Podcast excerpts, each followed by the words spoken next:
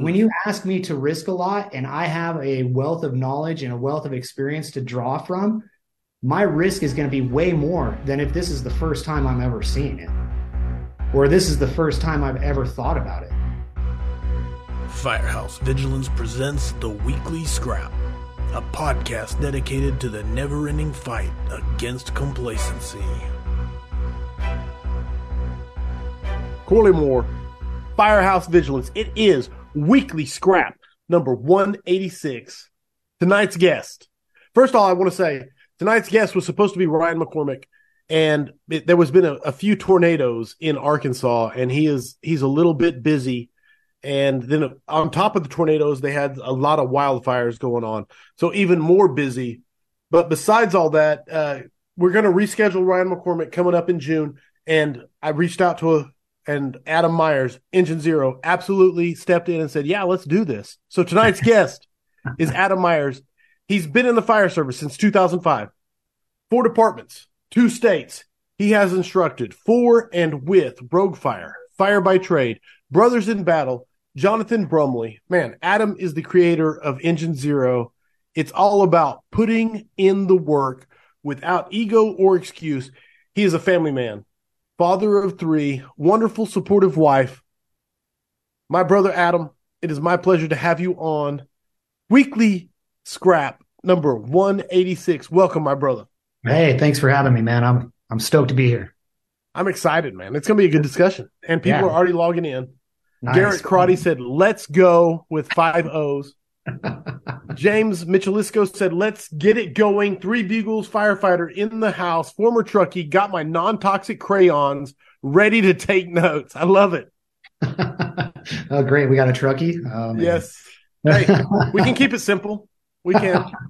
No, he's going to be so bored. We're going to talk so much into him now.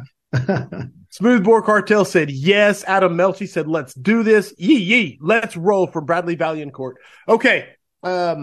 Making sure I had everything covered. Is there anything I missed in the intro? Anything you would like to add? No, that's pretty much it, dude. I do want to, let me add one thing. And this is, this is for my homie, Cody Tress Trail. Okay. He told me to not say this. And so I'm not going to say it. I'm going to say something else. I am somebody from somewhere, because everybody always from Brothers in Battle is too damn humble. So I'll break the ice with that. You're the opposite of the nobody from nowhere. Yeah, I used to be a nobody from nowhere, but look at me now. Right on, brother. From somewhere. Kyle is here. Everybody in the audience, please get your questions in. Kyle is here. He is ready to grab them. He is ready to throw them at us. So if you have questions for Adam or myself, get them ready. The vigilantes. I always want to hype the vigilantes at the front. If you are not a member of the Vigilantes, go to firehousevigilance.com. You can sign up to be a member of the Vigilantes. It is getting really exciting to be a member of the Vigilantes. Not only do we have a forum once a month to talk about stuff and bring in special guests and specific topics, but we also are doing vigilante meetups when we are at conferences, and it's starting to get organized and serious. So I'm pretty excited about it. So go to firehousevigilance.com and become a member of the Vigilantes. Okay. With all that being said, let's do the important stuff. This episode is brought to you by Key Hose. Check them out on Facebook, The Hose Experts. Cool Work Designs. It is a firefighter-owned and operated small business creating customized logo work gloves. You can choose from either a heavy-duty leather or mechanic touch glove. They offer 0 artwork fees and a free setup of renderings for each submitted logo. Check out the website for info. That's coolworkdesigns.com to get your set of America's most wanted work gloves today. Then there is the Affordable Drill Tower, firefighter owned and operated. The only thing that you can't do in an affordable drill tower is live fire. Affordable Drill Tower. You can rappel, stretch hose lines, go through the stairs, go through the floor, do window bailouts, cut holes in the roof props, use the apartment balconies, pump into the FDIC, man, flow water from the sprinkler system. Call Steve, 844-55-TOWER, or drop an email to info@affordabledrilltowers.com. And then finally, are you looking to streamline your fire and EMS training programs? Introducing the Fire Academy, Schedule, deliver, and track everything in your organization. Get the highest rated online training from industry leaders backed by Fire Engineering, FDIC International, and GEMS. Sign up for your free trial today at thefireacademy.com. Okay. That does it. Man, that all of it's a mouthful, man. There's a lot going on there. Let me see if I can catch everybody else. John Shackelford, my man, brother. He said, "Good evening, bro. Let's go." Chris Dye said, "Station 32, always here repping Southwest Virginia. Let's go." John McCoy, check, check, check. Mike checking, check him. And Jimmy Green said, "One of the best dudes. Excited to listen in." All right, brother. Nice. Hi, Jimmy. Go ahead. I just saw him. Oh, the heck's going on here?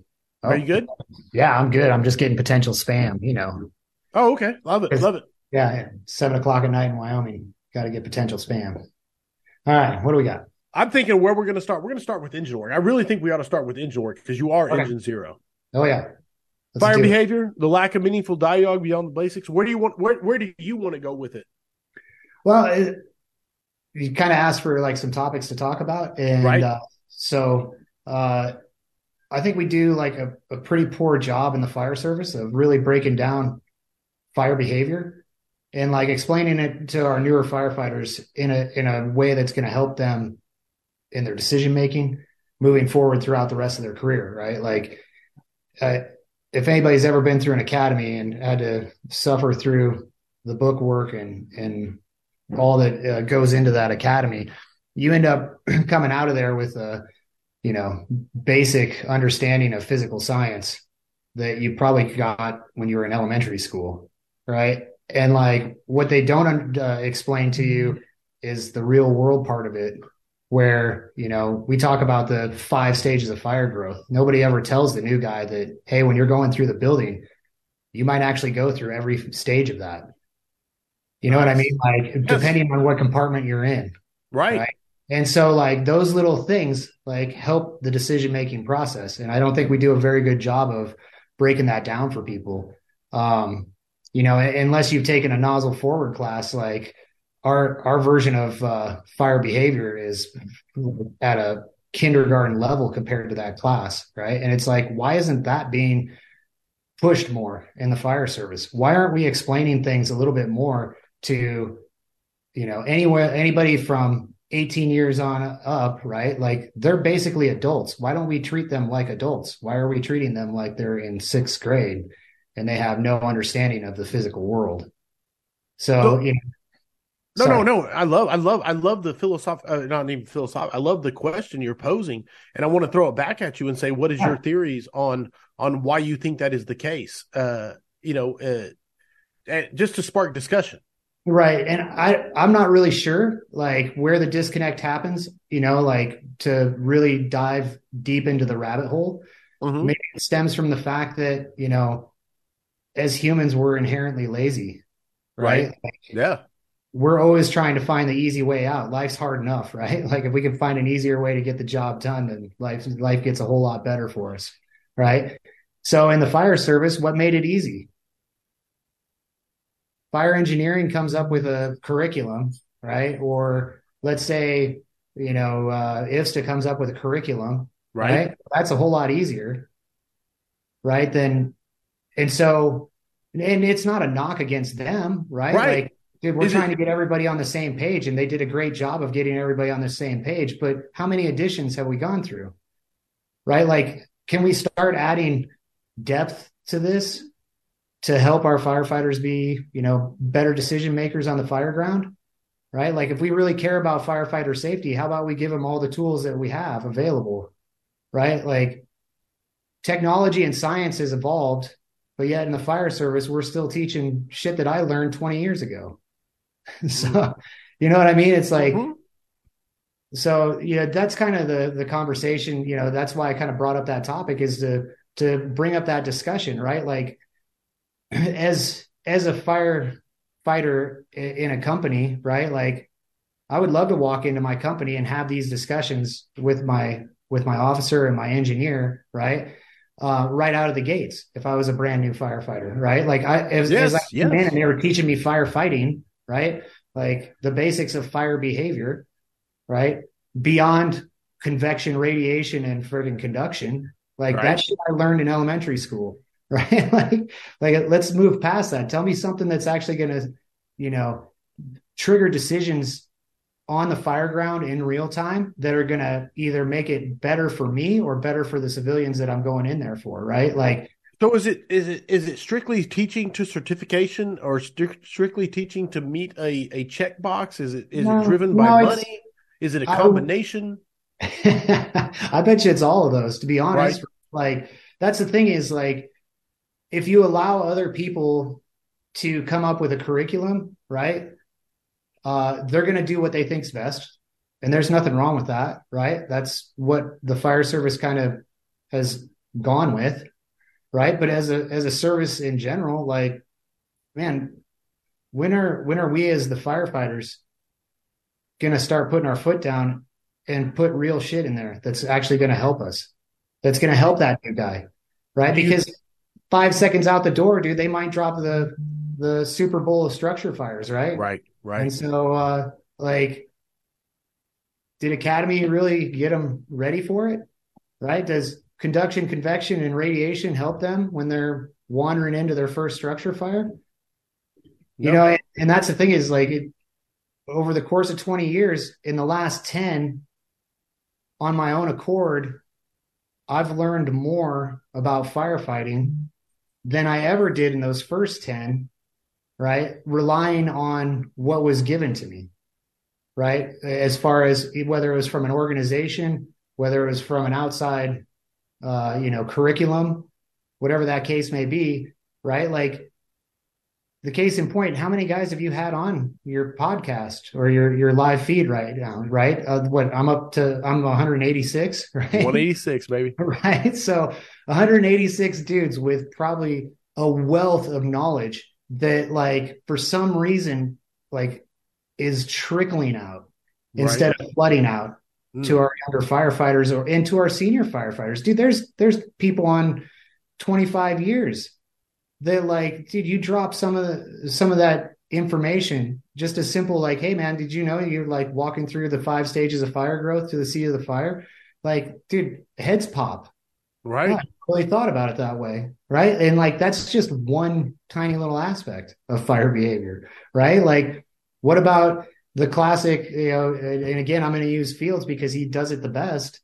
If your head's at 4 feet high and you're retracting from heat, you can safely say it's 1,200 degrees above you, right? Like, those little things are trigger points that help. And, later on, I talked, I think I sent out a thing that had trigger points in it, but these are trigger points that help us make good decisions, right? If we come to that point, we should have opened the line a long time ago, right? Like, so these are things that help us make decisions in the firefight. Why are we just trickling this out to people? Right. Yes, I love. I'm saying right with you.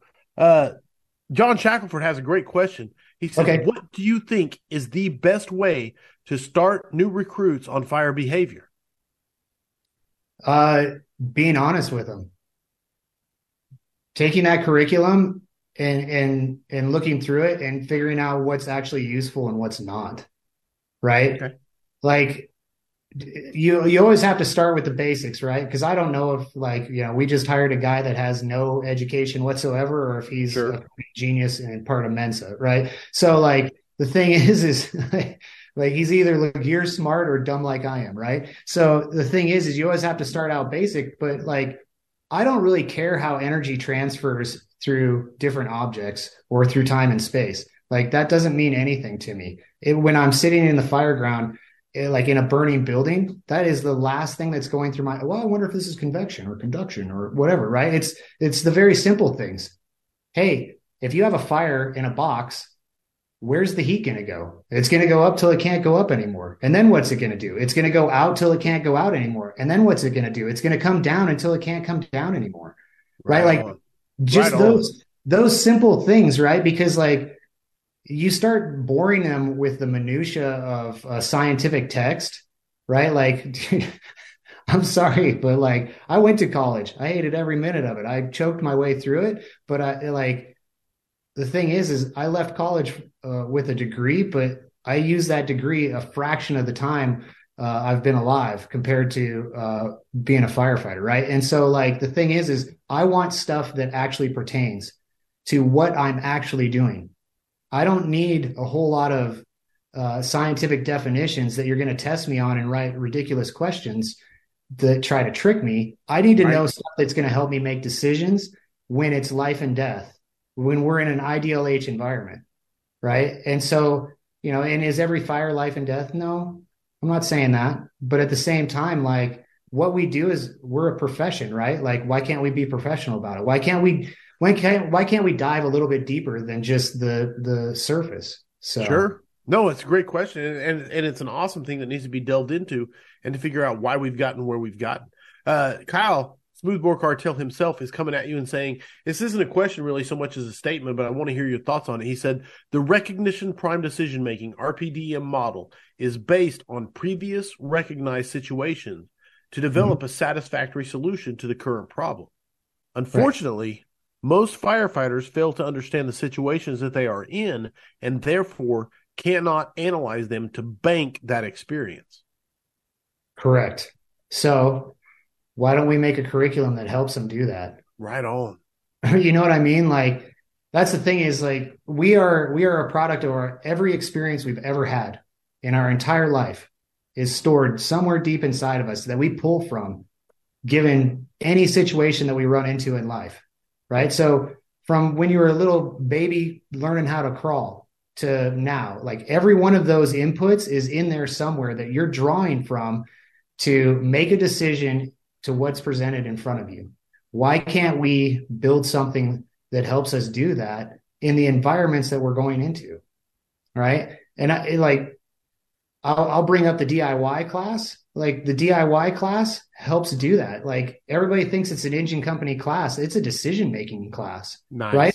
It puts you in a position to make decisions where there's not a right or a wrong. There's just a decision that needs to be made, right? And those decisions that you're making affect someone else's life or your life, right? And how do you make those decisions, and how you learn from people that have been in situations similar to that, right? Like, all get wrapped into it to help these students make better decisions on the fire ground.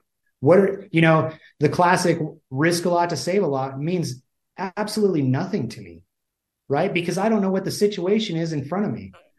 But when you ask me to risk a lot and I have a wealth of knowledge and a wealth of experience to draw from, my risk is going to be way more than if this is the first time I'm ever seeing it, or this is the first time I've ever thought about it. So anyway, dude, he's absolutely right. Like, but with his statement, like, we need to start developing our firefighters to make decisions in real time on tough calls, right? Like, stuff that you can't really put in a book, right? And you can't really test well, which doesn't make anybody a whole lot of money. So like, when you stated, like, what is it? It's all those things, right? It's all of them. So how do we, like, I feel like Ray McCormick said it best. He came on The Scrap, I don't know, probably 30 episodes ago or so, and I don't want to misquote, but he basically said it's unfair to teach our young people coming into this fire service, you know, hands-on training where they go in and do something with some Class A fire in a Type 1 construction, and then that day when they leave and go report to duty, they could be going and taking on a sectional or a king-size foam mattress inside of a compartment, a 10x14 compartment. And we are setting them up for failure. And again, I'm paraphrasing, so I want to be very clear that I'm paraphrasing Ray. But how do you, how do we take it back? That's the thing is, like, we've allowed, and man, I'm going to catch a lot of hell for this. Welcome to The Scrap. We've allowed safety to trump everything. Right? Like, could you imagine if, like, the military was as safety conscious as we were going into a war? We would never win, right? Like, oh, everything's got to be super safe, and we got safety this, safety that. And the thing is like, hey, I got an idea. How about we all just be adults? All right. Nobody signed up to this job to go to a training and die. We understand that. We're adults, right? Then why are we putting people in situations to have like a gotcha moment, right? In a live building under live fire conditions, right? That we used to do as training all the time. And then somebody gets the bright idea like, oh, we'll put this gotcha moment in there, or we won't really think about fire behavior or how the fire is going to affect the building, this real building that we're lighting on fire, right? And then we're going to stuff a bunch of people in there and make them do a bunch of shit, right? And then they get hurt, or heaven forbid they die. And then next thing you know, we got the safety police coming down our throats saying we can't burn in real buildings anymore. Right. Right. Or with real fuels, or or with people that look like firefighters, or with insert whatever. And, and here's the part, Adam, and I think you'll agree with this, is like every rule that exists is on the backs of someone that perished, usually in a tragic way that should not have happened. Correct. So I don't want to like just cast those aside, like those don't matter.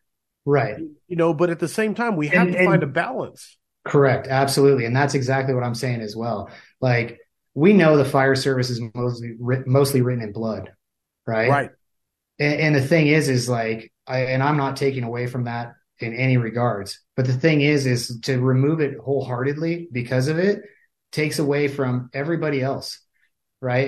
And the thing is like, can you imagine that, like, the first person that gets shot in a war, and we're like, yeah, we're not going to send those guys to the front anymore. Like, we're going to, no more going to the front. Right. And the thing is, you know, dude, how many times have you heard we're a paramilitary operation and blah, blah. And it's like, okay, well then let's behave a little bit more like the military. Like, we understand the risk. We signed up for the risk, right? When we put our hand up and swore the oath, we signed up for a risk. Now, being intelligent humans, right? We all didn't sign up to die. So let's come up with a way that we can actually burn in real buildings with real things, where we take into consideration the fact that we're not going to, you know, go in there rescuing an actual civilian today. It's training, right? So let's set up the training in a way and actually have a specific topic that we want to work on for that training, instead of just the mass chaos that is an actual structure fire. Right. Absolutely. And that's the thing is, I think we try too much stuff into some of these trainings, and especially in a live building with live fuels and in a training environment, we stuff way too much at these people, and then we wonder why it goes bad. So, all right, I'm going to catch you up on a few comments. No, this is comments coming. Hey, audience, get your questions in, but here's comments coming. Amanda Miller said, the safety culture is a reaction to the results of an anti-training culture. Firefighters get hurt when their training and leadership fails them. Fix the training, fix the leadership. I love that mindset. Absolutely. Adam Melkai says, the safety culture's reaction, all that. They also get hurt because they spend too much time in the recliner and not enough time working out. Going on, I'm reading more to you. Garrett Crotty said, Adam, and I wanted to follow up on this earlier, but Garrett Crotty said, Adam, can you finish the scrap in your best DIY costume? But I wanted to build off that and ask you, for those that don't know DIY, what you mean by DIY Engine and Go? So it's a class that it started out under Rogue Fire. We merged with Brothers in Battle, but it's a single engine responding to a structure fire. Nobody else is showing up to this fire. There's three people on the engine, and there's victims inside, and there's fire. And so the class is designed to drive home the importance of some of the basics, right? Being good at getting your gear on quickly, right? Being good at stretching a hose line, being good at forcing a door, being good at doing a fire attack and then coming across victims and only having three people. And what are you going to do, right? Some of these tough decisions, right? You crack the door and you're not masked up and there's a victim 8 feet inside. What are you going to do? Right? What academy teaches our new students what to do in that situation? None. Right. And I can't teach them that either, because it's a risk that they have to be willing to take to either put their gear on quickly and get in there and get the job done. Or some will just take a quick breath, hold it, grab, and go in there and try to make the grab. Right. But the thing is I'm not there to tell them what to do. I'm there to show them the decisions that they're going to have to make. Right. And the class is more decision making than it is anything else, really. It's diving deep into the minds of the students to show them, like, hey, there's going to be times where there's no SOG that you can fall back on to go save a life. For lack of a better way of putting it, to play God for that few seconds. Right.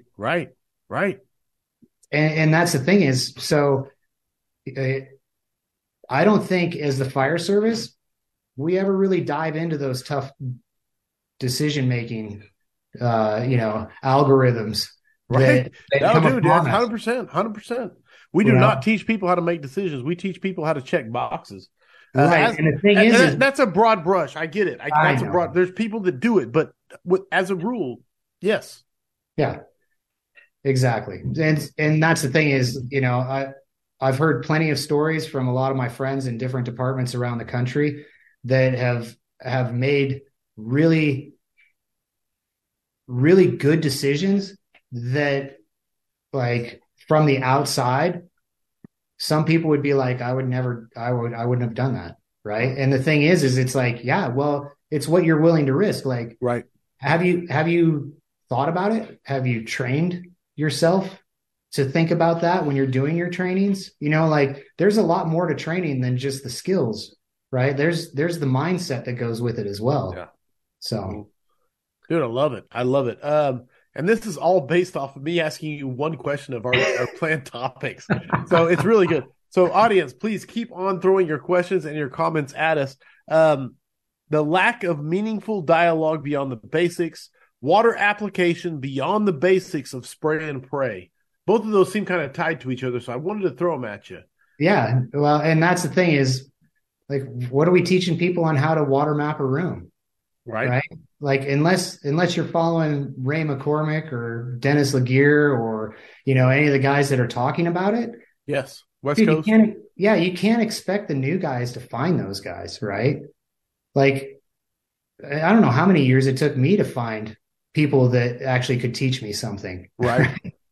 And the thing is like, why can't we talk about, like, why isn't that in every frigging manual? When you enter a compartment, how do you water map that compartment to cool it down, to make those gases contract, right? To put the fire out. Sorry. No. You got me fired up. So it's like, there's so many people that still say, like, you keep the nozzle closed until you get to the scene of the fire when you're in the room, like, away. And it's like, no, you coat everything. But think of how many thousands of dollars the UL put in to, like, their studies to show us that, hey man, like, an open line, even if you're not even in the compartment, helps.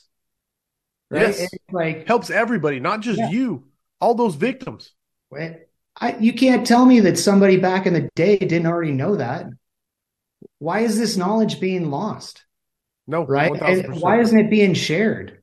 Right. And, like, I'll give you, technology has made sharing information way easier, and it happens faster and faster, right, as the new apps and programs come about, right? Like, this conversation, we would have never had this conversation, 20 years ago, right? Like, face to face, but miles apart, right?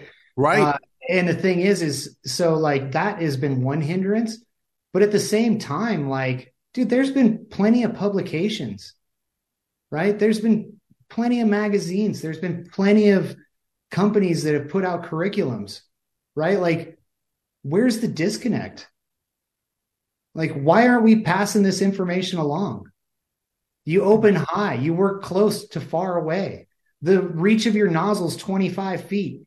If you're in a residential structure, you're never more than 25 feet from an exit. You know what I mean? Like, your stream reach from the front door can hit the back of the house, right? Like, all those little things that help us make decisions, right? It goes right back into kind of what I was leading into with fire behavior, right? Like these are all decision-making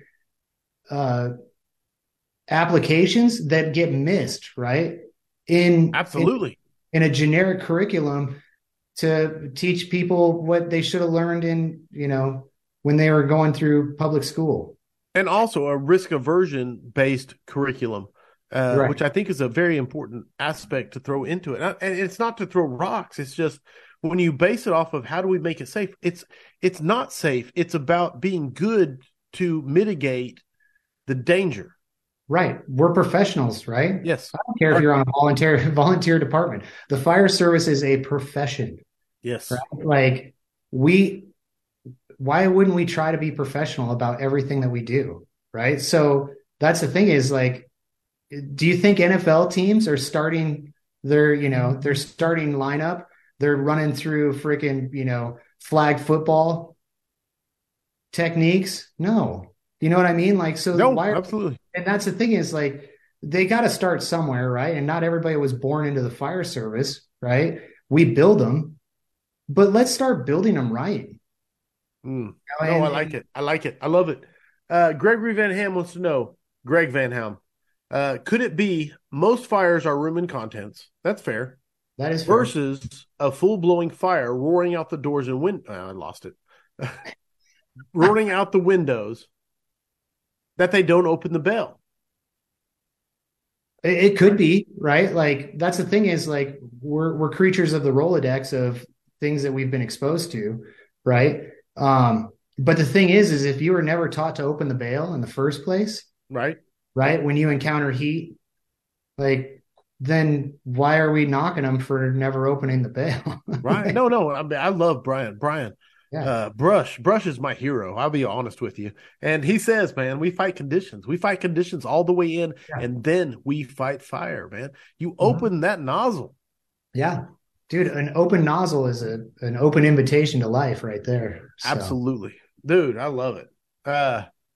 So that we've almost made it through topic one. We've almost made it through.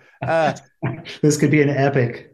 Blowing and moving, the secret is in the pursuit. Yeah, it's funny because, like, you see somebody flowing and moving, right? Whether you saw it in a class or you saw it on a video, whatever the case may be, right? And this is how I learned it, right? I went to a class, right, and was taught a way to do it. And then I got home. And I couldn't do it. Right. And part of me was like, well, maybe it's just because I don't have a partner, shagging hose behind me. Sure. Right. And that could possibly be it. But at the same time, like, I mean, I got body by gulag, but like, I still have some muscle to me, so I can pull some hose. Right. I like it. And so anyway, the thing is in the process of trying to teach myself what I had already forgotten from the class that I took, right, to the videos that I watched, right? Like it's not easy. It's not easy when you are trying to learn something new, right?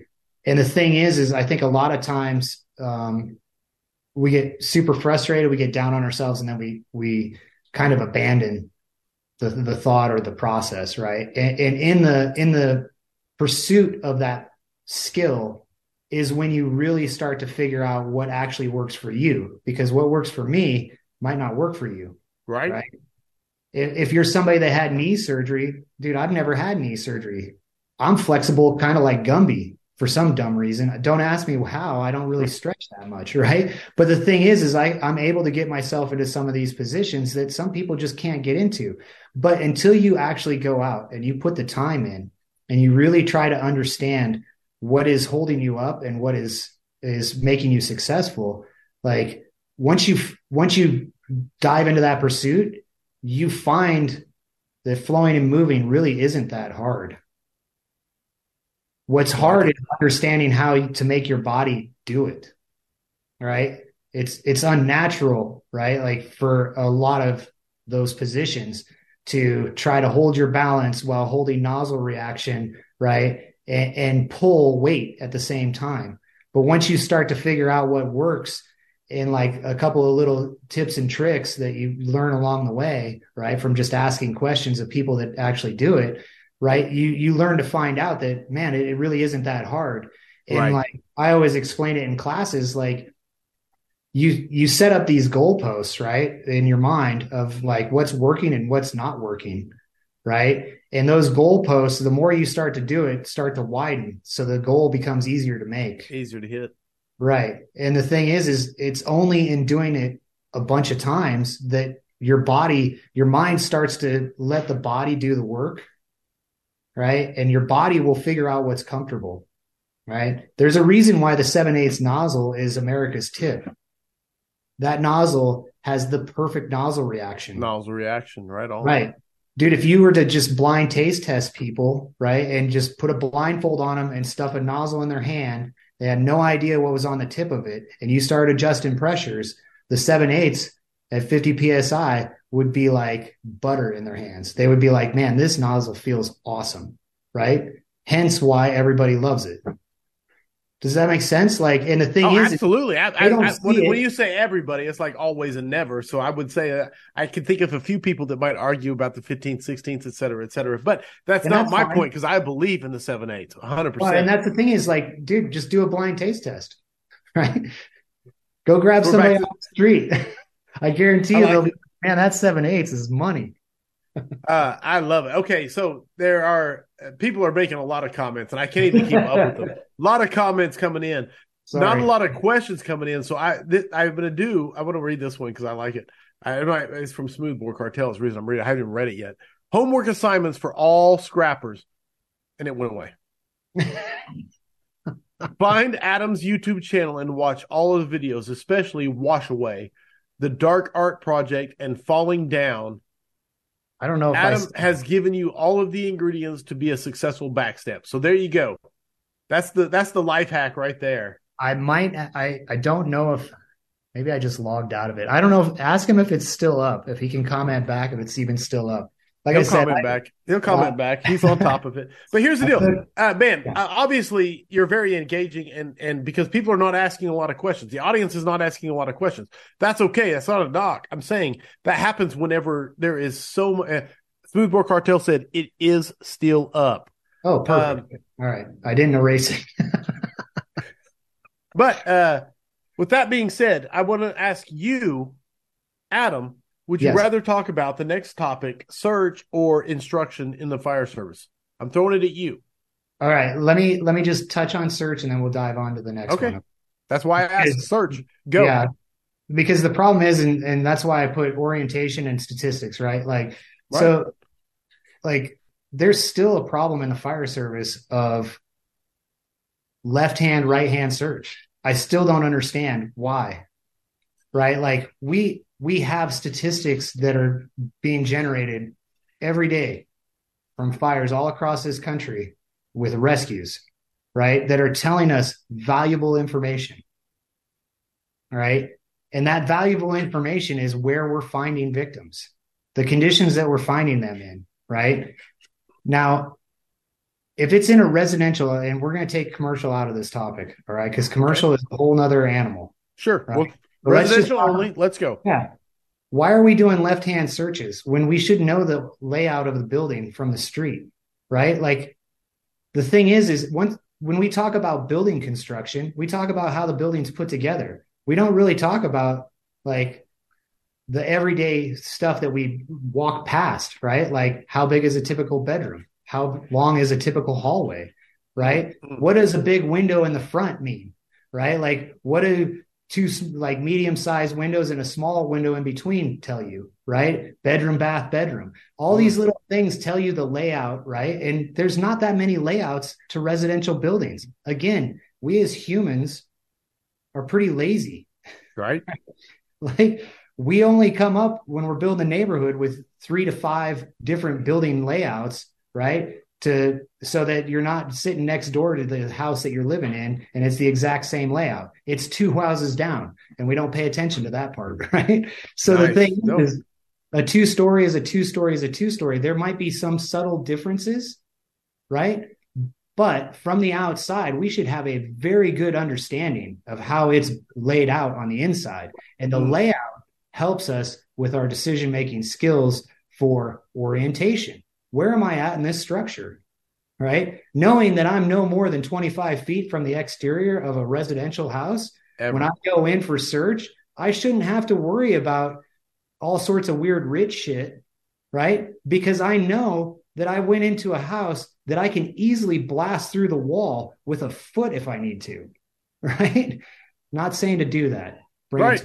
Right. But the thing is like, we lose a lot in how we communicate with each other, right? And the thing is like, I learned more about building construction from the layout of a house than I could give a shit about building the house, right? Like, I don't care how the house is built. I care about how the rooms are laid out, because I need to go into those rooms, because last time I checked, people aren't dying in the attic, right? They're dying in bedrooms, nice. Right? They're dying in passive egress. So like, nice. I need to know where those passive egress are. I need to know where the bedrooms are, right? I need to know how to get there quickly, right? And so that's orientation. That's looking at the statistics, right? We dive into all this other goofy shit, right? When we look at the numbers, dude, like this blew me away today. I was like, I got to get, dive back into the statistics a little bit more. Sure. Search, we're finding people, 52% of the time with just our eyes. 7% are using a tick. 7%. No, and don't get me wrong, the tick's a powerful tool, but I love that, but I just took Andy Starnes' class, so I love Starnes. You know what I'm saying? And if anybody knows Starnes, it's not a knock on no. But I'm saying is, it's like how many people are trained in using the tick, and how much does that translate into the data? Right. True. Absolutely. So I don't want I want to defend that part of it because, and that's a good open dialogue, right? No, 100%. Because and that's the thing is like, I mean no offense by anything that I'm saying here tonight. No, and absolutely. And I don't take triggering it. People left and right with this conversation. Hopefully so, because it's good topics. But the thing is like, right. The other thing too is like, so our ears, right? How many people are paying attention with their ears? Yes. Dude, 13% were found by just hearing a cough, a cry, whatever it is, right? Like using their ears. Dude, nobody told me that when I started the fire. Hey, use your ears. Right? Like, dude, it's one of the first things that goes when we're stressed out. But like, the thing is, right. Is like, hey man, like if you're not stressed out in that environment, dude, your ears are going to help you 13% of the time. Right. Right. Like, right. These are good things. Like we need to start actually looking at this stuff and then building this into how we instruct our firefighters, right? To make them better, right? When you pop up that door, live fire layout and call out, right? Like, yes. That call out saves you a lot of time and energy finding somebody when you can hear them cough and go straight to them. So, anyway, I got a couple to read to you. Okay, I'm gonna try to see if I can find them all. Smoothbore, that most of them are from Smoothbore Cartel. It's just a box full of boxes. And you brought what you need to punch the boogeyman in the face. 100%, man. The nozzle is the answer. The bell is the answer. But I like this part. Smoothbore Cartel said, except for the part about IFSTA, he meant to offend them, as he should. And they got a lot of reactions, so I had to read it out loud. I'm in so much Nate trouble. Sturm said, amen, Adam. For those who started 20-plus years ago, it was a different time and a different beast. So what we were taught may have applied then, but not today. Shame on us if we aren't using the data that's out there and not changing our ways. Fire service is ever evolving. Numbers don't lie, and I'm mind blown that we aren't paying attention to it. Correct. Yeah, it is. It's shocking. It's absolutely shocking. Dude, I hired on in 97. You were 2004. And I'm telling you, they told me back then, like, you do not open the nozzle until you get to the seat of the fire. Yeah, until you see the red of their eyes, Yes, 100%. And that is a recipe for getting caught in a flashover, period, nowadays, period. Oh, yeah, absolutely. If you are in an enclosed structure and it is burning, that is a recipe for disaster. You open that nozzle and we will save lives. Correct. Okay, we can move on. If you want. All right. next. Me and Adam both fired up. Where were we at? Instructing in the fire service. Yeah. Man. So, you know, when I started in the fire service, I was blessed. I had a really good instructor. When I started out, a really good training officer, and, he, in his passion to share knowledge, he instilled that in me. Right. And so I took every opportunity, after the first few years to, help in any way I could, whether it was an academy or just, teaching for, the Tuesday night trainings for our volunteer department, whatever the case was. Right. And so the thing is like, teaching to me was always trying to pass along the lessons that I learned, some of them the hard way, some of them the easy way. Right. But like to make the fire service better. Now, some, and this is probably going to trigger somebody, and I apologize if it does, but some people are in it for their own, self-worth. Absolutely. So, and the thing is like, the problem with that is when you're trying to make a name for yourself, right? Like, are you actually trying to make somebody better? Or are you just trying to look good? And why I bring it up is because a lot of times, a lot of the training scars are brought up by people that should have never been an instructor in the first place, because all they're passing along is the abuse that was given to them. And they're passing along to make themselves feel better to the next generation. And you see it quite a bit, right? Like we were just talking about search, right? If you're teaching people search, how many in any of those surveys found a victim on top of a counter? And why are we putting victims on top of a counter, right? Stupid shit like that in the training world to new people, right? Just to show them, hey, I got you. Like you didn't find the victim, right? Like those build in training scars, right? Don't open the line until you see the fire, training scars, right? Like those training scars have long lasting effects, right? Crawl on all fours, right? Training scars. You know, I put down towards the bottom of some of the stuff I want to talk about, but I'll talk about it right now. When you learn something, you build a neural pathway from your mind to your muscles that tell your muscles what you want them to do, right?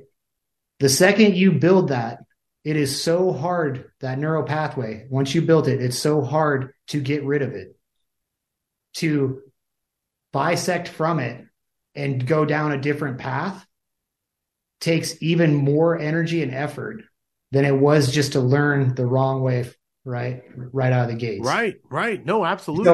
So the thing is with instructing, like instructors need to really think about those training scars and are we building training scars into what we're trying to teach, right? My wife's a coach and she coaches soccer, right? And so I was trying to come up with some stuff I wanted to talk about. And that's where she put in the, as an instructor, you're the facilitator, right? You're facilitating the instruction, like take it seriously, have a purpose, right? And it's about the student's discovery, right? Like helping them discover the right way to go about something, right?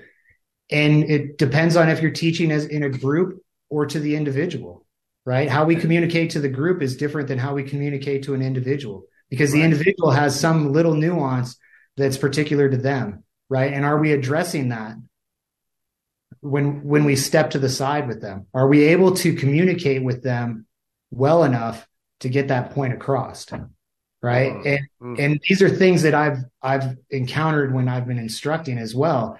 Like sometimes the way I deliver it hits half the group, right? And then the other half is like, I don't understand. And so I have to change how I deliver it and the words that I use or how I'm actually showing them to try to get that to sink in and to set and so that they have a good understanding before we move on, right? And that all happens in seconds. But the thing is like, as an instructor, we have to be in tune to that because the thing is like the second we create a neural pathway for a skill, and it's not right, like it's so hard to undo it. You know, it's ingrained into the lizard brain, and if things are hard and charging, man, you're going to fall back to it. Exactly. There's a thing I do where I take a break and I hit the head because that's about to happen. And I only do this with people I extremely trust. So I hope you understand how much I trust you with the scrap. But I'm about to set this headset down, and I want to ask you. I want to ask you about the tide that lifts all ships. Okay. And let you talk about it, and I'll be back in a few. Okay. Cool. Perfect. All right. The tide that lifts all ships. All right. So, as a student of life, right, I found myself drawn to a few specific podcasts that were all about skill acquisition, being a better person, whatever the case may be. And one of the good ones that I really liked was Finding Mastery. And I think I really enjoyed it because I was trying to find mastery and flowing and moving at the time, and was hitting a bunch of roadblocks. But anyway, the guy, Michael Gervais, who runs that podcast, threw out that quote, be the tide that lifts all ships. And it's actually, I believe, from John F. Kennedy said it first. So I'll give him the credit for that. And it really hit home for me because as an instructor, like that's our job, right? Is to go out and to make the fire service better. And so for me, when I usually finish a class, I get kind of emotional based on a lot of stuff that's happened to me in the past. And I always pass along that quote, be the tide that lifts all ships, be the person that is making your department better. Sometimes it may not seem that way, right? There's going to be roadblocks, but at the end of the day, like when you go home at the end of your shift, like, did you lift all ships? Did you make it somewhat better in any facet of the meaning of it? Right. And that's kind of the goal of that quote. All right. He's back. I tried to explain it to the best I could. You're going to have to rewind it to hear it all. The part where I come back in and just like act like I know everything you said while I was going. Right? Yeah. You know, I went a little deep, but that's all right. Man, there are so many comments I can't even catch up. So it must have been good. I have to catch up on it. Chris Dye said, "Preach on it. Leave it better than you found it." Hell yes. And that's the thing. Yeah. Sorry. Go ahead. No, I'm just reading comments. I'm coming in blind. Emotions are everything. You got to be that member that invokes change. Man, there's so much coming at you. Oh, yeah, he understands for sure. Psychomotor versus cognitive versus unreal. Big's word. He said, big words ain't for truckies, old son. That's from John McCoy. Sorry, buddy. I love it, man. I love it, brother. No, I knew it was a good topic. Yes. I get tied up in emotions also. Chris Dye said, I love it. Absolutely. Man, there's so many things I want to throw at you, and I'm trying to also not leave anybody out who's throwing questions. If you got questions, throw them. Yeah, dude, ask. I'm looking here. Ego, yes, I got it. Why? The basics, man. I love this concept because I've never heard it before, but the basics are boring and the complex exciting. Man, talk to me about that perception. Think about anything in the fire service, right? Like, who wants to go stretch hose? Right? Like, I can tell you right now, like, from my experience, right? Like, I know how to stretch hose. Like, how hard can it be? Right? And I hear it from, like, people that don't want to go stretch hose and say, what, you don't know how to stretch hose? Yeah. Like, that's the extent art to stretching hose, right? Yes. It seems super simple, right? But when it's done wrong, has catastrophic effects, right? And the thing is it's like sometimes the simplest things are the most complex when you actually go out and start working on them, right? I'll go back to flowing and moving, right? Or let's just go to a simple water mapping, any of those topics, right? Like going out and trying to figure these things out, right? Like shit, how hard can it be, right? Like, just open the line and move the line around, right? Mm-hmm. Until you actually go out and do it. Mm-hmm. And then when you go out and do it, then you start to have more understanding of what it's actually doing, right? And maybe you start in a parking lot and then you end up in a box somewhere. Maybe it's on the training ground. Maybe it's at an acquired structure. And you're flowing that line and you're actually watching what is actually happening. And the right. complexity of all of that in something so simple as just going out and flowing a line, right? Like, they seem really boring. A smoothbore seems boring, right? Like, it's not complicated. It's like a light switch. It's on or off, right? But light switches are in every house in America. Every building in America has a light switch, right? Why do they have a light switch? Because in its simplicity, it creates all sorts of things that are more complex than we ever give it credit for, right? Right. Electricity to me is like magic, right? Yeah, 100%. It's a magic. And guess form. What? The light switch somehow makes it work, right? And the thing is that's the same thing with a nozzle. A smoothbore nozzle is as simple as it gets, right? Yes, yes. And there's complexity in that, because if you really think about it, it's the safest nozzle on the planet. It's just a simple hole, right? With a gate, an on-off switch. You open it, it turns on. You shut it, it goes off. I don't have to worry about some mechanical piece in there coming apart or getting clogged up, or jam it up, or lo and behold, it gets dirty, and now I can't twist it, turn it, right. Flip it up, flip it down, all this jazz hand shit that they put into all this stuff to make it more complicated, right? When in all reality, all I needed to do is open up and deliver water. And I don't need it to jam up. I don't need it to be complicated. But it's the simple things that people look past, because they look at the shiny, cool thing, right? Oh, this right. one's all sorts of whiz-bang gizmos and gadgets, right? You know, I think Elkhart did it best when they put out the tactical nozzle, right? Like, look at all the goofy shit we can strap onto a nozzle, right? And everybody's like, ooh, oh, right? And, like, I doubt anybody walked past their booth and even looked at a smoothbore nozzle, because it's so damn simple, right? The thing is what they don't understand is how much time and effort it went in to coming up with something so simple, mm-hmm. and dialing it in from all the myriad of sizes to choose from, right? Like, back in the day, dude, they had if you could figure out a measurement, they were trying to figure out if it was the right measurement to deliver water appropriately, right? Like, right. That's pretty complicated. That's a lot of complications in a time over time. Yeah. In a time where that meant a lot of work, right? And yet they still went out and did it. And I don't think we give people credit for simple systems, right? Like, we overcomplicate the shit out of the fire service with everything we do, right? Whether it's our rigs to our hose to, like, dude, how many different styles of hose do we have, right? And it's like, hey, man, like, give me one that actually works. And that's the only one I want. Keep it simple, make it somewhat fire, dude, you're going to get me so fired up right now about why we're where we're at, but that's not the point. That's not the point of this scrap. But David Byerly wants to know, and I have a question coming at you from the audience. Okay. Yeah. It's on topic from what we've been talking about, but not on the specific one right now. What do you do?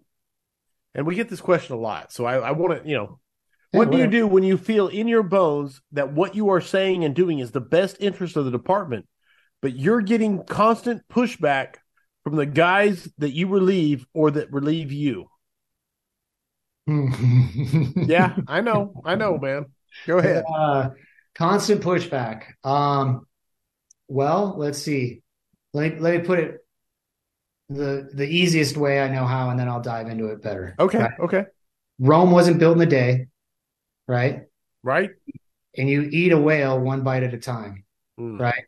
And the thing is like, I don't know if they're senior to you, younger to you, whatever, but at some point they retire, right?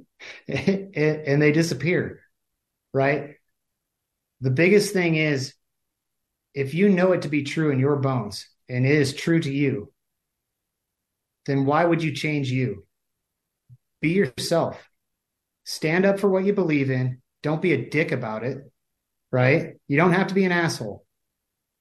The thing is, though, is that you can stand up and for what you believe in.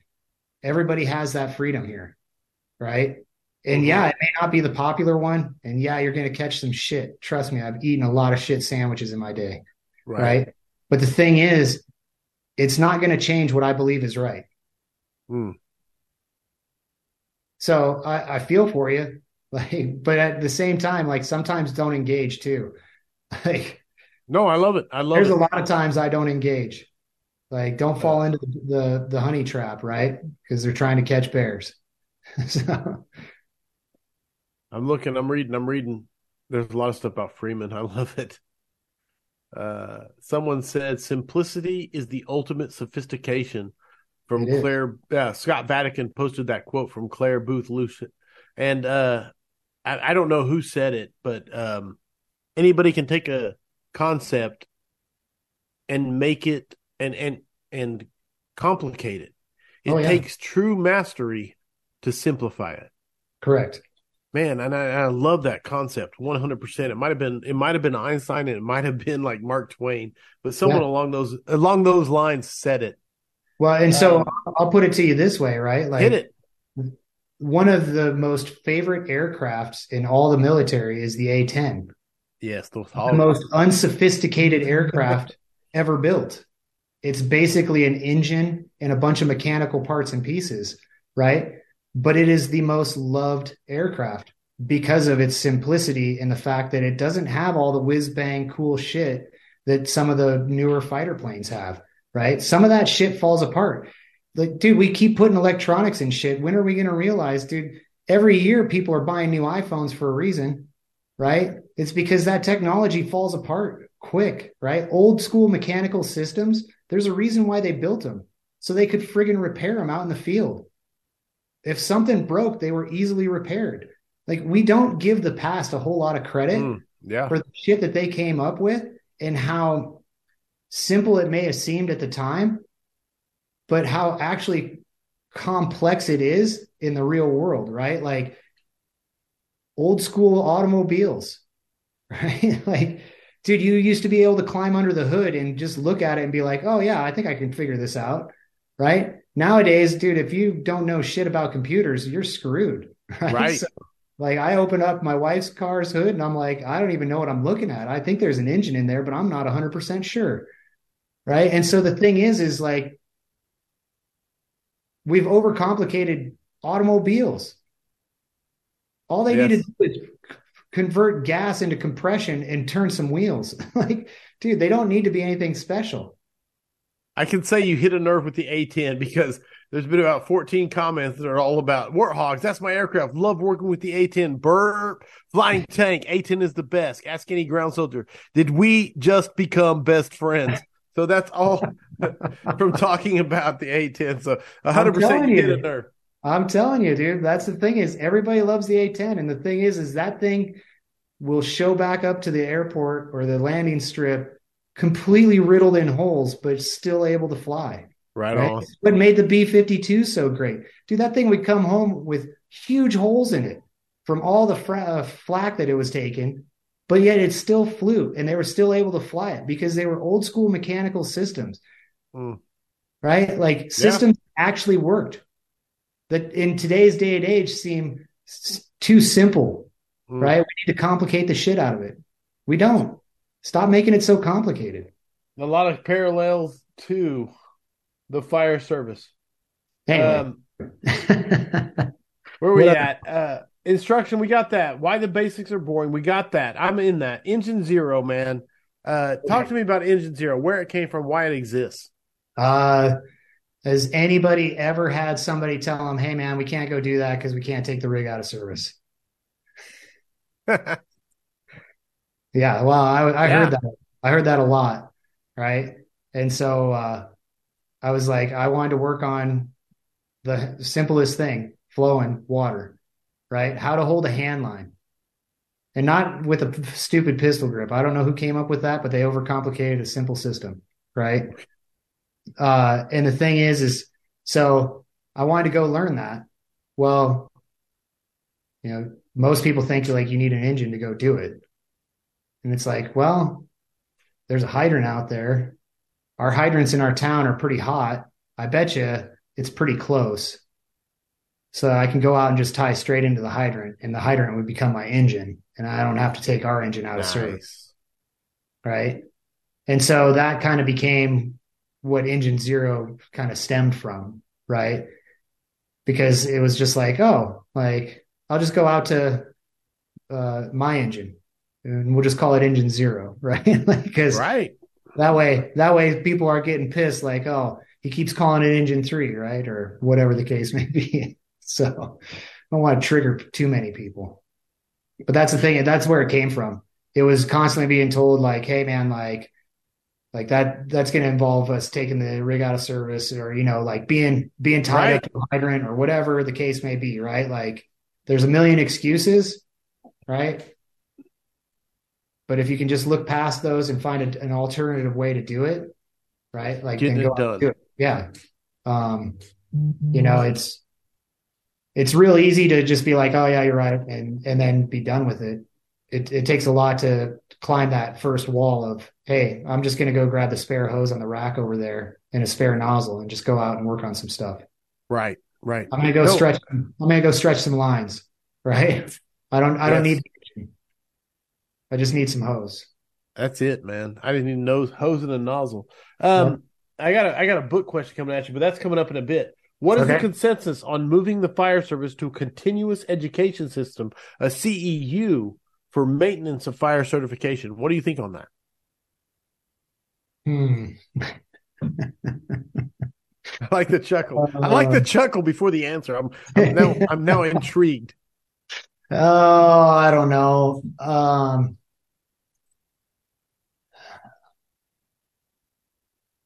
I'll put it this way, right? Like, okay. C's get degrees. And what I mean by that is like, dude, you're going to go to a doctor sometime in your life that fucking skated by with maybe a C-, right? And the thing is it doesn't make him any less than a doctor or of a doctor, right? He's still got his doctor. He still has to go through CEUs every year, but he might be the shittiest doctor you've ever ran across. Do CEUs really make you a good firefighter?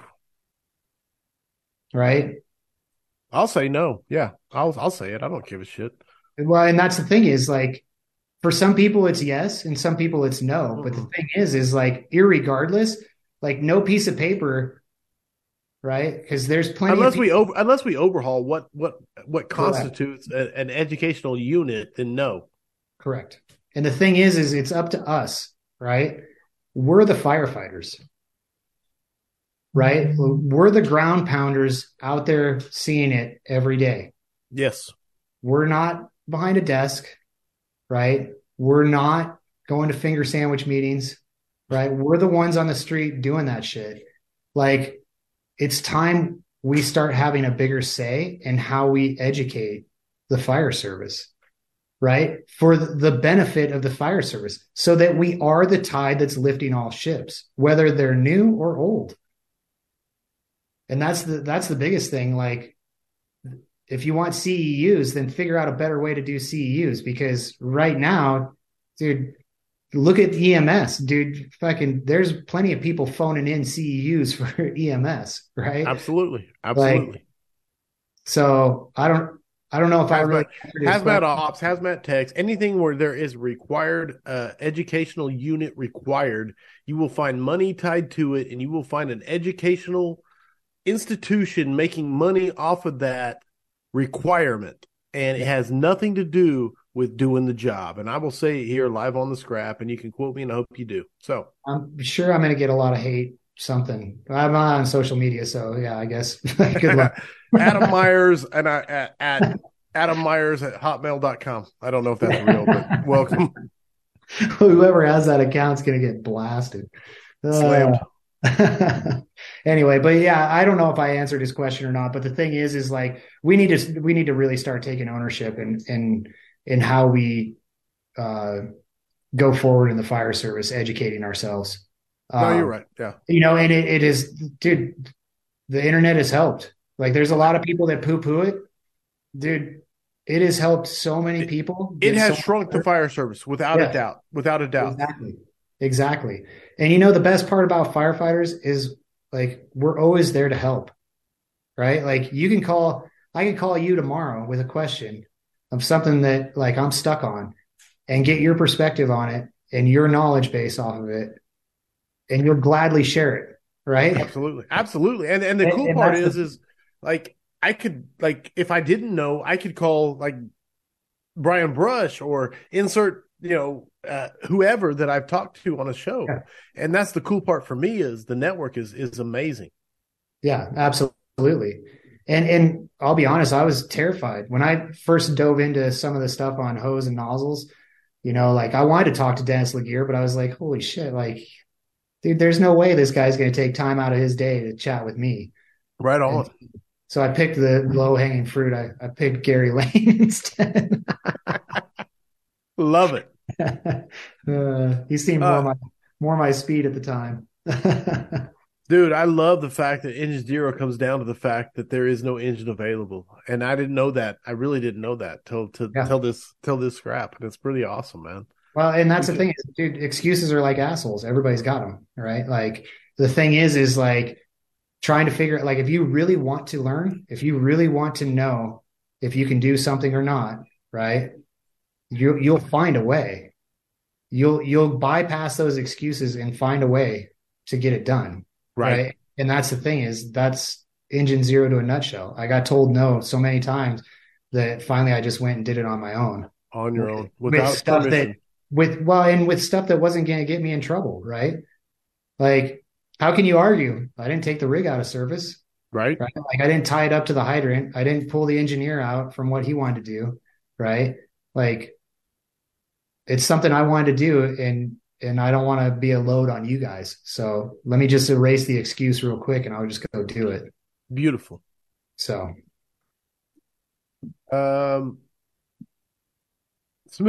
Kyle says, ask him how many times he has purposely fallen down stretching hose to find a way to fix it.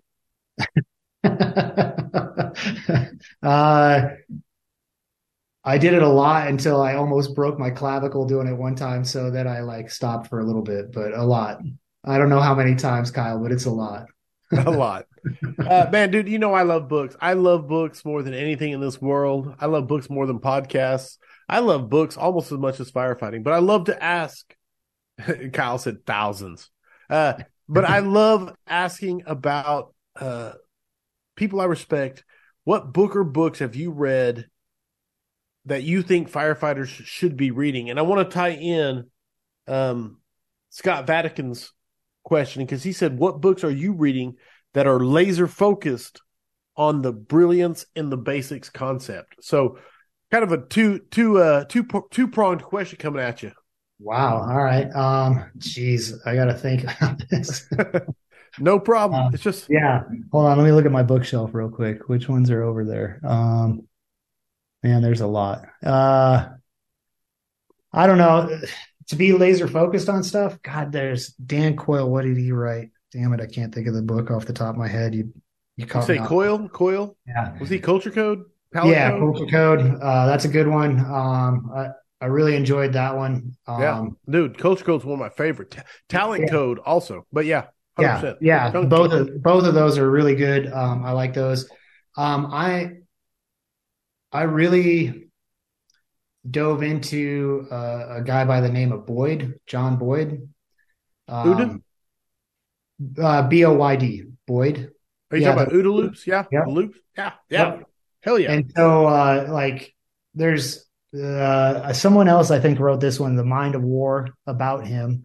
But he also, there's been a bunch of books written about him, but, like, also just his... He had I forget what it was called, the Green Book or something like that. It's pretty hard to find. It's only in, like, PDF form. But anyway, he was a strategist for the military. Yes. He developed the OODA loop, right? And a lot of people, kind of just gloss over the OODA loop for what it technically stands for. There's a lot into it. But if you're looking at systems and a systems approach to anything, like it's pretty helpful in that regards. And so like, it's helped me think about taking complex systems and making them less complex, as simple as you can make them, right? And tying that into the fire service, right? Like a lot of the books that I read don't have anything to do with the fire service, but have a lot to do with the fire service, right? So, you know, like thinking about the neurological pathways and the myelin and how to, you know, the myelin is basically the insulation to your electrical wire, right? The more insulation you have, the better you can transfer energy through that metal, right? And so the myelin is like that for your nervous system. Right on. So just stuff like that. Like I always try to, like for some reason it always links back to the fire service and how I can be better at the fire service. So anyway, I don't know if that answered a whole lot. No, it's great. I just want to know, personally, I want to know more books about the myelin now.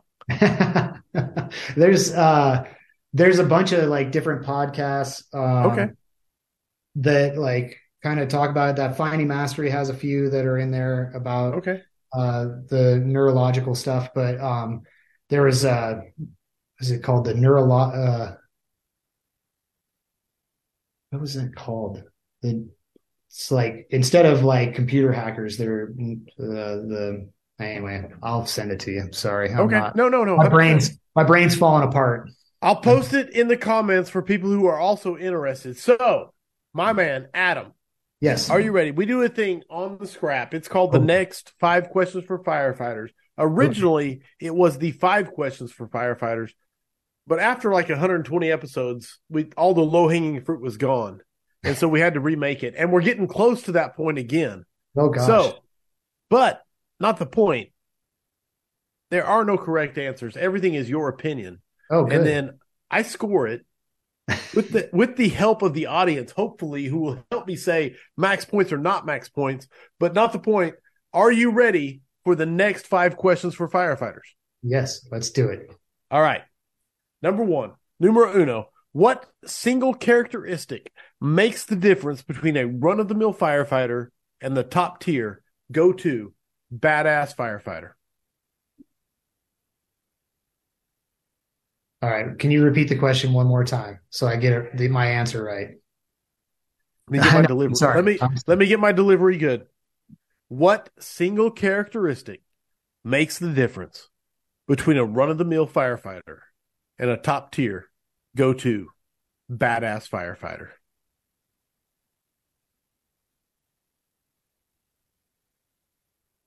Wow. One word? Up to you. All right.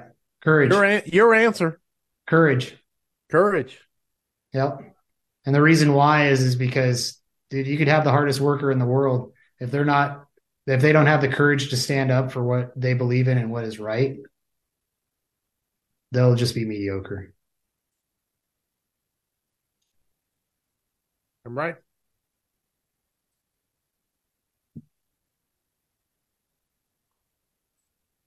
Number 2, if you could go back in time and give yourself one piece of advice as a rookie, what would it be? One piece of advice. Go to outside training. Ooh.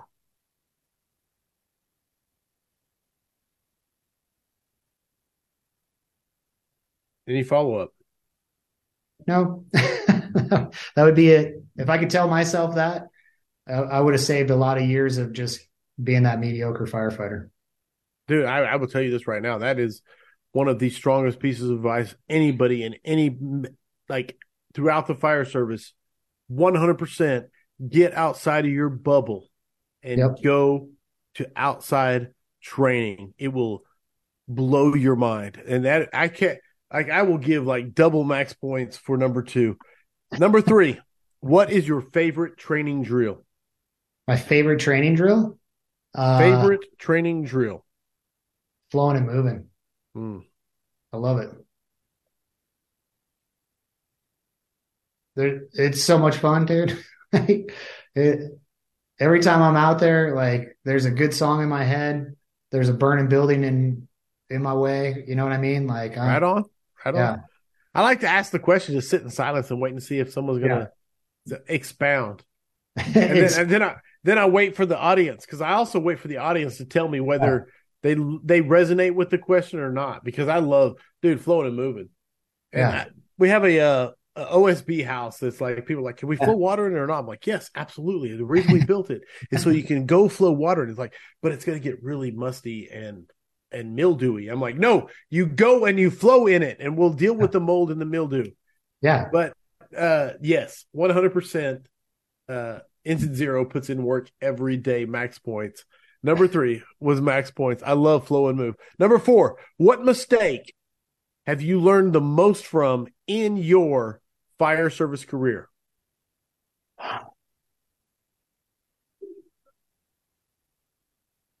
Being too emotional sometimes. Oh, really? Yeah. Yep. Like taking it to heart when it doesn't need to be taken to heart. Like absorbing it or dishing it or both? Absorbing it and then re-dishing it, right? Oh, yeah. You know what I mean? Like that, falling into those traps of like, they're pushing your buttons, right? And you allow your emotions to overtake your common sense, and it ends up biting in the ass somewhere down the line.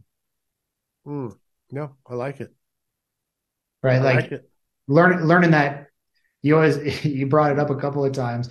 Like, I've gotten a lot better at taking pauses before I talk for that very reason. Sure. For that very reason. No, I love it. And for that reason, I'll give you max points on number 4, which brings us to the final question. The question that's been around since the beginning of the 5 questions. And it is heavy fire, searchable space. I really feel like I know the answer, but I'm still going to ask. Would you rather be assigned to the nozzle or first in on VES? Oh, man. Man, I like both of those. I know. Can I clone myself? We'll see. We'll see your answer, and then we'll see the points. Who am I kidding? I love flowing, dude. I'm going to go fire attack. At least I wasn't wrong in my assumption. Because there's so many people like Lo, I'm going to read you these. I really want to read you these. Amanda Miller said, I bet I know he'll choose for the last question. LOL. David Byerly said VES personally. And then he went on and said, love it. Max point. Yeah. Hell yeah. Max. And then Nate Sturm said, he's flowing all day. Smoothbore said, he may surprise you. David Byerly said, VES. The suspense. VES. There it is. Called it. Yeah. No, 100%, man. Yeah. Oh, yeah. Trust me, I'd love to do the VES too. And that's beauty. I'll be honest with you, man. That's the reason I love that question. There's no wrong answer. I just want to know the reason. I want to know the reason why you choose the one you choose, because there's no wrong answer. 100%. Well, and that's the thing is, I've spent more time mastering fire attack than I have VES. Right. And so, like, why wouldn't you put your all-star in that position? Right. Not saying I'm an all-star. Don't take that out of context, but right. Like it's the Super Bowl. It's the World Series, right? Like this is for the game. Like, are you going to put the guy that's been sitting on the bench in, or are you going to put in the person that like, you know, has it locked in the bag. Right. Like, so that'd be fire attack all day long. I love it, brother. Dude, you killed me where I can fucking beat down fire, and dude, I'm in my happy spot. So many people said max points. I can't knock it. Heavy fire, yes. There it is. That officially makes it 186 scraps in the books. Dude, if you awesome. Thank you, Adam. I talked to you before, but literally reached out to you on Saturday from an airport and said, hey, dude, are you available on Monday? Because, and again, no knock. Ryan McCormick is dealing with a lot back in Arkansas. The tornadoes, the wildland fires, everything going on. So, Adam. Yeah, Godspeed, brother. That's he's got a plan. Our prayers are with the prayers of every scrapper is with you. Thank you, my brother, Adam, for filling in and being a part of this is what's the best way to get a hold of you. If people want to reach out to you, if people want to say, hey, I want to hear more about this whole rising tide, etc., what's the best way to get a hold of you? I still have Instagram because I like photos. I guess I still have my YouTube pages up. I don't really have any other social media. I got rid of those for, I think, a lot of reasons. Anyway. Right on. But the best way is like reach out via Instagram. If it's something that I can help you with and I can't convey it in text, I'll give you my phone number. There you go. Yeah. So that's probably the best way. I apologize. Somebody reached out like at the beginning of the month and I forgot to look at Instagram for like 2 weeks because it sometimes happens. And so I feel bad. Like if I don't get back to you immediately, like just know that like sometimes I'm busy, but I'll get back to you. So Smoothbore Cartel said it best. Kyle said, you'll have to find him on a mountain in Wyoming. So there you go. Or buried under like 24 inches of snow. That's what's out there right now. So. Garrett Crotty said, I heard he'll be at the High Plains Fire Conference this year. Is that true? Yep, I will be there. Absolutely, man. Good stuff. Yeah. All right, everybody else, final stuff as we close it out. Go to firehousevigilance.com. Man, so many great scraps coming up. If you want to be a part of the scraps, if you want to be a part of the questions that are asked and the direction it goes, become a member of the Vigilantes. You can sign up at firehousevigilance.com. We are doing so much cool stuff between the forums with the special guests, exclusive swag, exclusive content, and all that things, blah, blah, blah. Sign up and be a part of it. We're also doing vigilante meetups at different conferences, including FDIC coming up this month in April. We're going to be getting together, and you can only find out about it through the Vigilantes. So go there, firehousevigilance.com, sign up. All that being said, yeah, I covered all that. We have great discussions. Yes, I got it. My man, Adam Maiers, thank you for being such a phenomenal guest and making this such a great scrap. Hey, thank you. I appreciate it. Audience, you make the scrap magical. Your questions, your comments, every bit of it, man. I love you all. Remember, mutts don't scrap. I hope the tones stay silent unless it is burning. Everybody, stay safe out there. Thanks for listening to The Weekly Scrap. Please subscribe and please share. We'll see you at the next episode.